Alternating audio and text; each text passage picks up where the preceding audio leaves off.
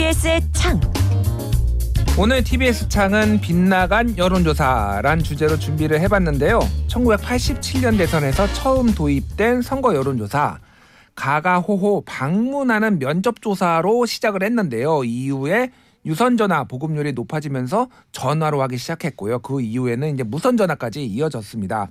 이제 선거에서 민심의 흐름을 읽는데 매우 중요하다라고 보고 있는데 요즘에는 오히려 어, 이 여론조사가 선거를 흔든다, wag the dog 뭐 이런 현상도 나타난다 이런 얘기도 있어요. 그래서 이번 대선에서는 여론조사가 어떤 문제점이 있었는지 전문가 모시고 얘기 나눠보도록 하겠습니다. 자, 김봉신 메타보이스 대표 나오셨어요. 안녕하세요. 안녕하십니까. 예, 일단 전문가의 포스가 확 느껴집니다. 아이, 감사합니다. 예. 제가 메타보이스라는 거를 잘 몰라서 그랬는데 예, 예. 한번 우리 청취자분들을 위해서 소개 좀 해주시겠어요? 아, 예, 예. 신생 업체인데요. 예. 메타보이스 같은 경우에는 이제 정성적인 목소리를 좀더 어, 많이 청취를 하겠다 이런 뜻이 되겠습니다. 음, 그러시군요. 예, 예. 그 전에 우리 김봉신 대표님은 여론조사 기관에 꽤 오랫동안 근무를 제가 한 걸로 알고 있거든요. 예, 예. 예. 갤럽도 있었고요. 예, 예. 예, 미디어 리서치. 지금은 이제 칸타가 됐습니다. 칸타 코리아. 예, 예, 예. 그런 곳에서 꽤 오랫동안 하셨다. 그러니까 예, 예. 그리고 제가 그 방송에 다른 방송에 나오고 뭐 글도 쓰신 것도 보고 보고 그랬는데 예. 여론조사가 좀 문제가 있다라는 것들을 좀 많이 지적을 하셨어요. 예, 예. 그렇습니다. 오늘 그러면은 아주 충분하진 않습니다. 한 20분 정도에. 최대한 그래도 압축을 해서 그런 내용들을 좀 전달해 주시면 감사하겠습니다. 예, 예. 자, 여론조사. 일단은 그냥 아주 단도직입적으로 지금 한국의 여론 대선 여론조사, 선거 여론조사 뭐가 문제입니까? 선거 여론조사요. 예.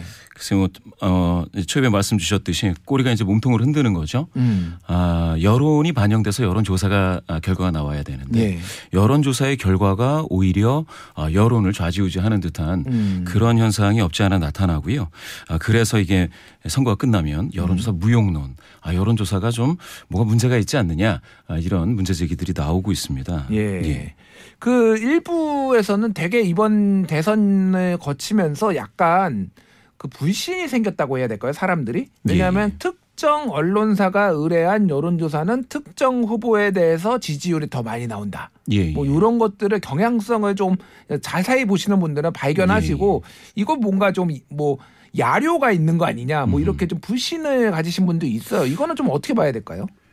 그런데 이제 그거를 관리하고 음. 감독하는 기관이 이제 중앙선거여론조사 심의위원회가 있고요. 그런 것들이 이제 불법적이다, 어떤 선을 넘었다라고 하면은 어, 수사를 예. 할 수가 있죠. 그래서 예, 예. 적법 절차에 따라 처벌을 하고는 있습니다. 음. 그런데 이제 그 여심이도 모든 여론조사를 다 관리 감독하기에는 음. 이게 벅찬 것 같아요. 제가 예, 느낄 때 예. 대선에선 특히 또 이제 제가 느끼기에는 음. 방금 말씀하신 것처럼 어떤 여론조사가 가지고 있는 한계를 좀 어, 악용을 한다고 해야 될까? 음. 그래서 좀 지지율이 이렇게까지 벌어질 리가 없는 국면에서도 예.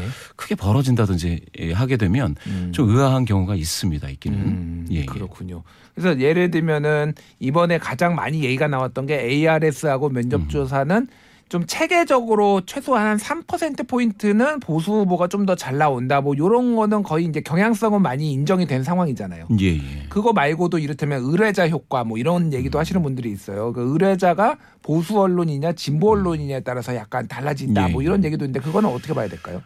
글쎄 그 의뢰자 효과는 의뢰자가 어, 조사 시간대라든지 음. 아니면은 뭘 통제하기는 쉽지가 않습니다. 단지 이제 의뢰자는 어, ARS냐 아니면 전화 면접이냐 이 두 가지 방식 예. 어떤 모드로 할 것이냐 요거는 선택을 할 수가 있겠죠. 음. 또 다른 측면에서는 어, 의뢰자가 선택할 수 있는 거는 문항입니다. 예. 설문 문항.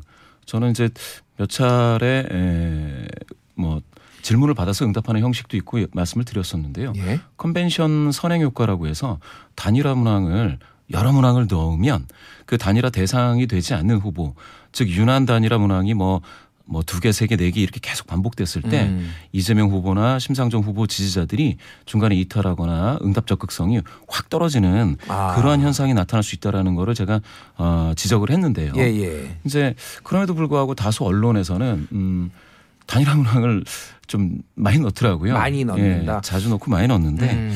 그거에 어떻게 예. 보면은 그 당시에는 매우 너무 중요한 이슈이기 때문에 그렇죠. 또 그렇게 할 수도 있는 거잖아요. 어쩔 수 없죠. 음. 그렇게 됐을 때에는 아, 그런 것들이 좀 밝혀져야 될 것 같아요. 이런 음. 문항들을 많이 넣을 수밖에 없었다라는 걸 이야기한다든지 예.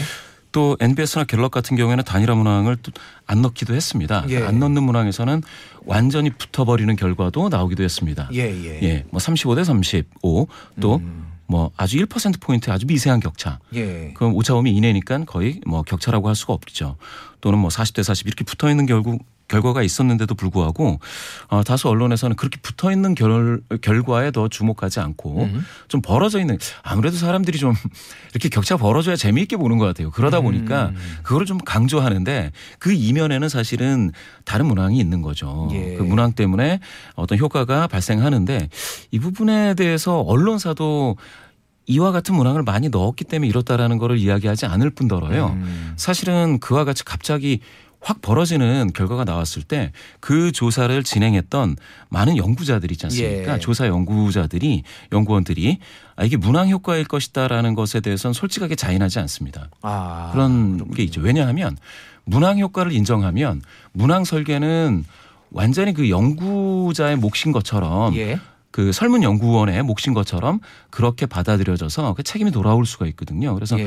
문항에 대해서는 쉽게 인정하지 않는 분위기가 많습니다. 음, 그렇군요. 이게 뭐 예. 저도 예전에 논문을 좀 읽은 적도 있고 예, 예. 이 여러 가지 설계에 따라서 달라질 수 있다 뭐 이런 것들에 대해서 인정을 하는 편인데 예, 예. 되게 궁금했던 게 또 하나가 이게 오전에 조사하느냐 오후에 조사하느냐 저녁에 예, 예. 조사하느냐에 따라서도 후보 간 유불리가 있다. 이게 SBS가 또 그거를 좀 조사해 가지고 보도한 것도 있었어요. 그렇죠. 예.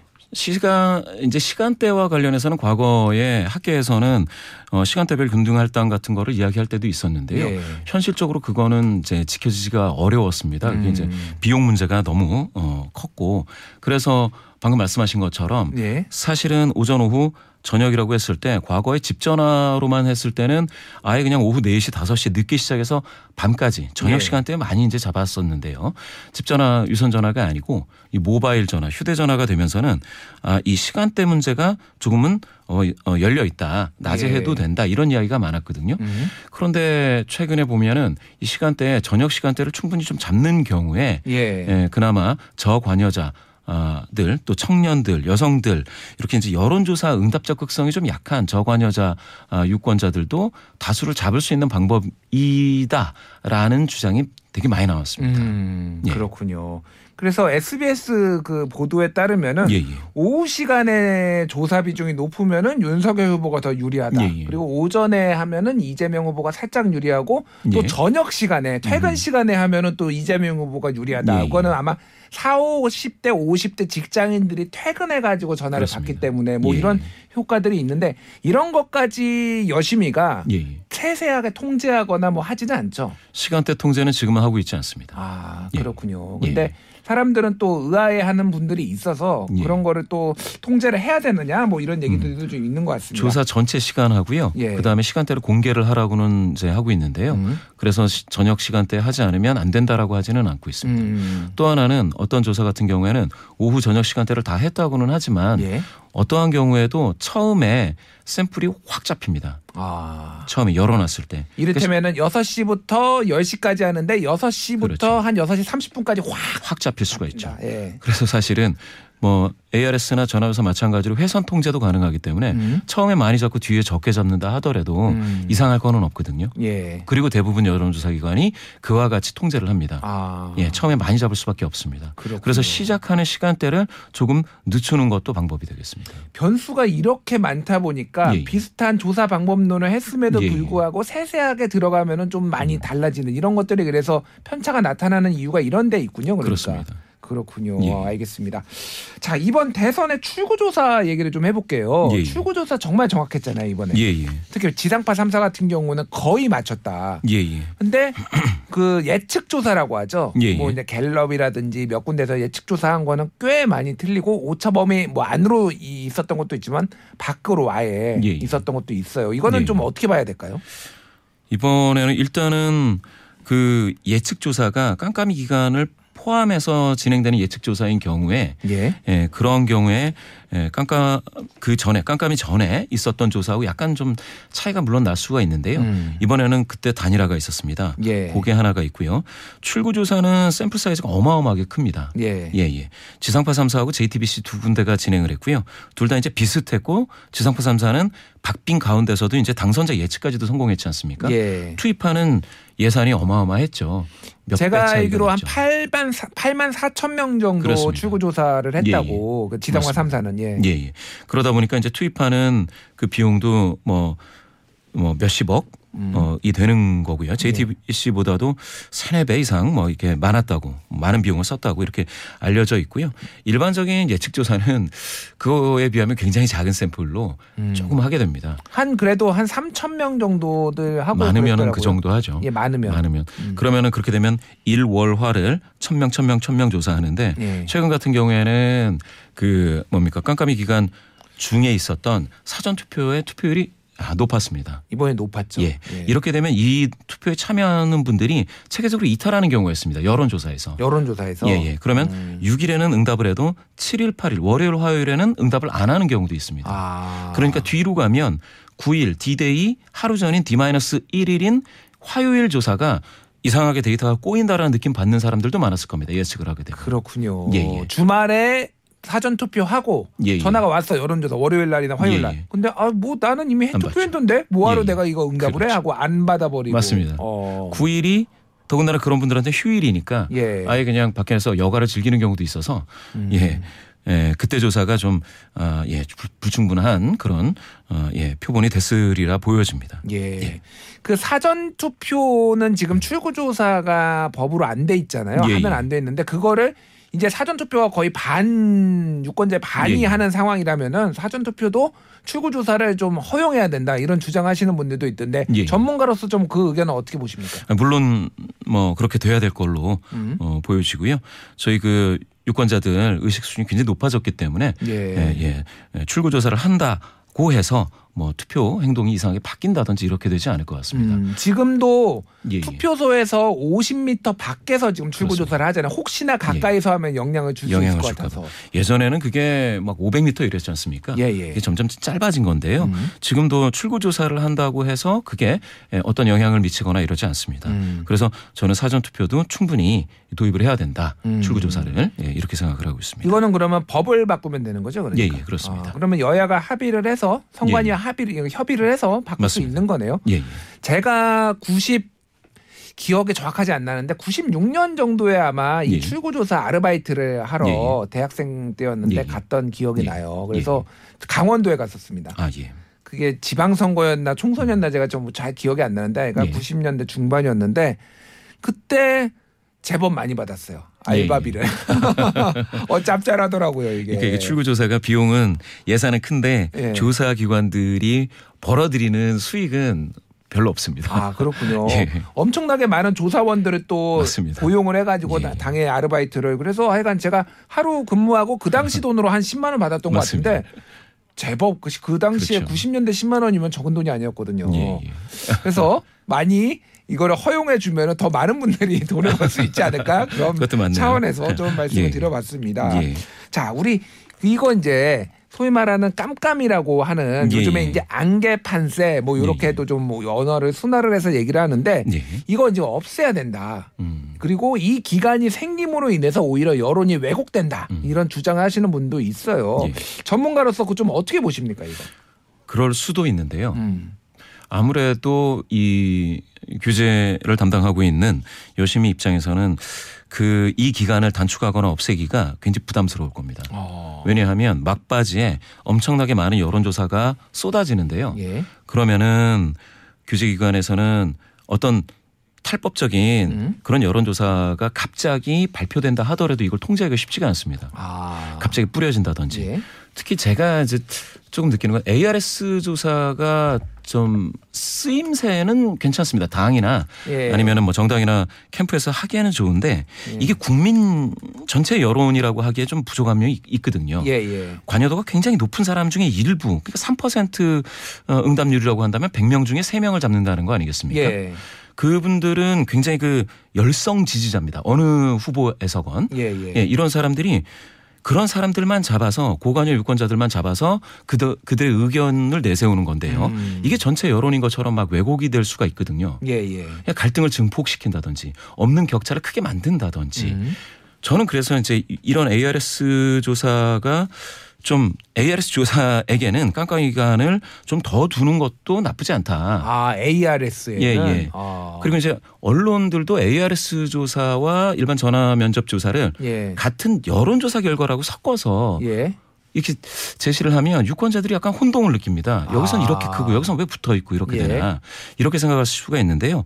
ARS, ARS 조사 굉장히 그 뭐 쓰임새가 많다 하더라도 예. 이게 국민 전체의 여론이다라고 아, 언론을 통해서 나가는 게 과연 좋은지 아. 유권자들 입장에서 아 이게 좀 괜찮은 건지는 예, 좀 예. 생각을 해볼 일입니다. 그렇군요. 예, 예. 정리를 좀 하자면은 ARS 조사 같은 경우에는 자동 응답, 그러니까 예, 예. 인간이 아닌 기계가 질문을 던지기 때문에 응답률이 한 3% 정도 안팎으로 해서 굉장히 낮고 그거를 끝까지 견디고 이렇게 응답을 하는 사람들은 내가 특 정 후보를 매우 지지하는 예, 예. 정치 고관여층 가능성이 높고 그렇다 보니까 특정 그룹의 어떤 의견이 과잉 대표될 수 있다 이런 우려가 있다라는 거잖아요. 예, 예, 맞습니다. 그래서 그이 소위 말하는 어, 여론조사 공표 금지 기간을 ARS만 오히려 차등 적용하는 것도 검토를 해봐야 된다. 그런 생각도 해봤습니다. 그렇군요. 예. 자, 이 방송을 예, 예. 이택수 리얼미터 대표가 싫어합니다. 왜냐하면 리얼미터에서는 보통 ARS를 많이 하고 아, 예, 예. 갤럽이나 뭐 이런 데서는 또 뭐 이거 뭐 회사마다 좀 방침이 다르긴 한데 예, 예. 어쨌든 그런 부분들은 좀 생각을 해볼 필요가 있긴 하겠네요. 그렇죠. 음. 이게 잘 이 관심이 많이 좀 없는 그런 그 유권 일반 유권자분들이 좀 혼동스러워하세요. 아. 예, 좀 그런 거는 좀 막아야 되겠다. 그렇군요. 예. 그 ARS하고 전화 면접하고 그 조사 비용이 차이가 제법 많이 난다라고 제가 들었거든요. 한 세, 예. 그렇죠. 세네 배? 여섯? 배, 다섯 배에서 뭐 여, 여섯 배 막 이렇게 날 수. 아, 날 다섯 배. 여섯 배까지 나요. 아무래도 사람을 인건비가 있으니까 맞습니다. 더 전화 면접이 훨씬 예. 더 비용이 많이 드는군요. 전화 면접은 3분의 2 보다 좀 더 많이 음. 그 면접을 하시는 그 어, 어, 면접 면접원들의 인건비로 다 빠집니다. 음, 알겠습니다. 예. 이거는 뭐 이제 아직 뭐 저희가 이렇게 해야 된다라는 어, 뭐 어떤 방향성보다는 이런 의견도 있다 정도로 음. 그렇죠. 우리 청취자분들이 좀 어, 생각을 하시면 될 것 같습니다. 예. 자, 지금 샘플이 지금 여심위에서 규정하는 거는 최대 천명 아니 최소 천명이잖아요 지금. 예, 예. 그러니까 천명은 샘플이 돼야지 조사를 해야지 이거를 공표할 수 있다. 음. 근데 이게 이제 플러스 마이너스 3.1%의 표본 오차를 가지고 있잖아요. 예, 예. 근데 이게 너무 적다. 음.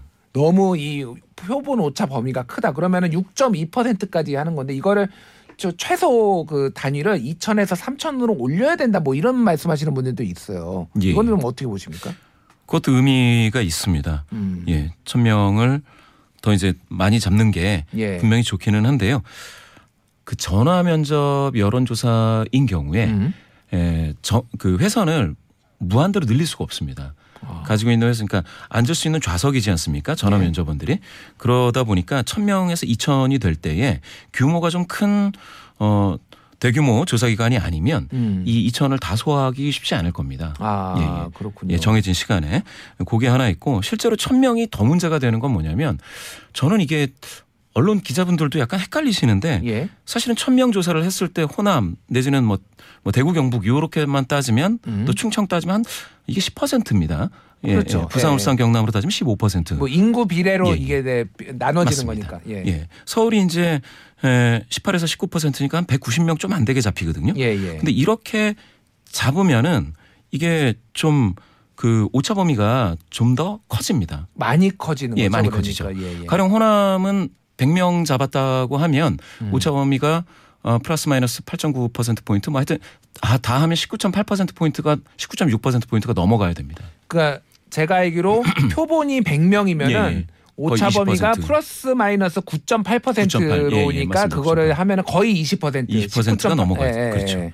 그런데 이제 그 내에서 누가 우세하다, 열세하다를 얘기를 하려면 굉장히 격차가 커야 되는데 아. 이거를 좀 1000명 기준에 삼- 플러스 마이너스 3.1 기준으로 설명을 하시는 기자분들이 있어요. 그러니까 지역을 세세하게 나눠 가지고 누가 예, 앞섰다 뒤졌다라는 거를 분석을 하면 안 되는 거군요. 원칙적으로는 그러니까. 그렇죠. 그렇게 하려면 지역별로 오차 범위를 다 따로 계산을 해야 되거든요. 음. 그렇게 해서 조사기관이 그 결과를 뭐 의뢰하셨던 그 언론사에 예, 드리고 그거에 맞게끔 이렇게 분석을 하셔야 되는데 그냥 전체 어느 지역이건 간에 플러스 마이너스 3.1% 포인트 그 전체 베이스로 그냥 다 계산을 해서 말씀하시는 경우가 있는데 예, 예. 그거는 좀 약간 좀 안 되죠. 그렇게 되면 이게 안 됩니다. 또 하나 예, 예. 그 문제가 조금 극명하게 보- 드러났던 게 단일화 안, 안- 안 철수 윤석열 단일화 다음에 그 전에 직전에 조사했던 그 조사들이 단일화를 하면 안철수 지지자가 누구한테 가느냐 이거를 좀 예, 예. 분석을 했는데 그렇죠. 어떤 조사는 윤석열 후보한테 어. 많이 가고 어떤 후보 거는 이재명 후보한테 많이 갔는데 예, 예.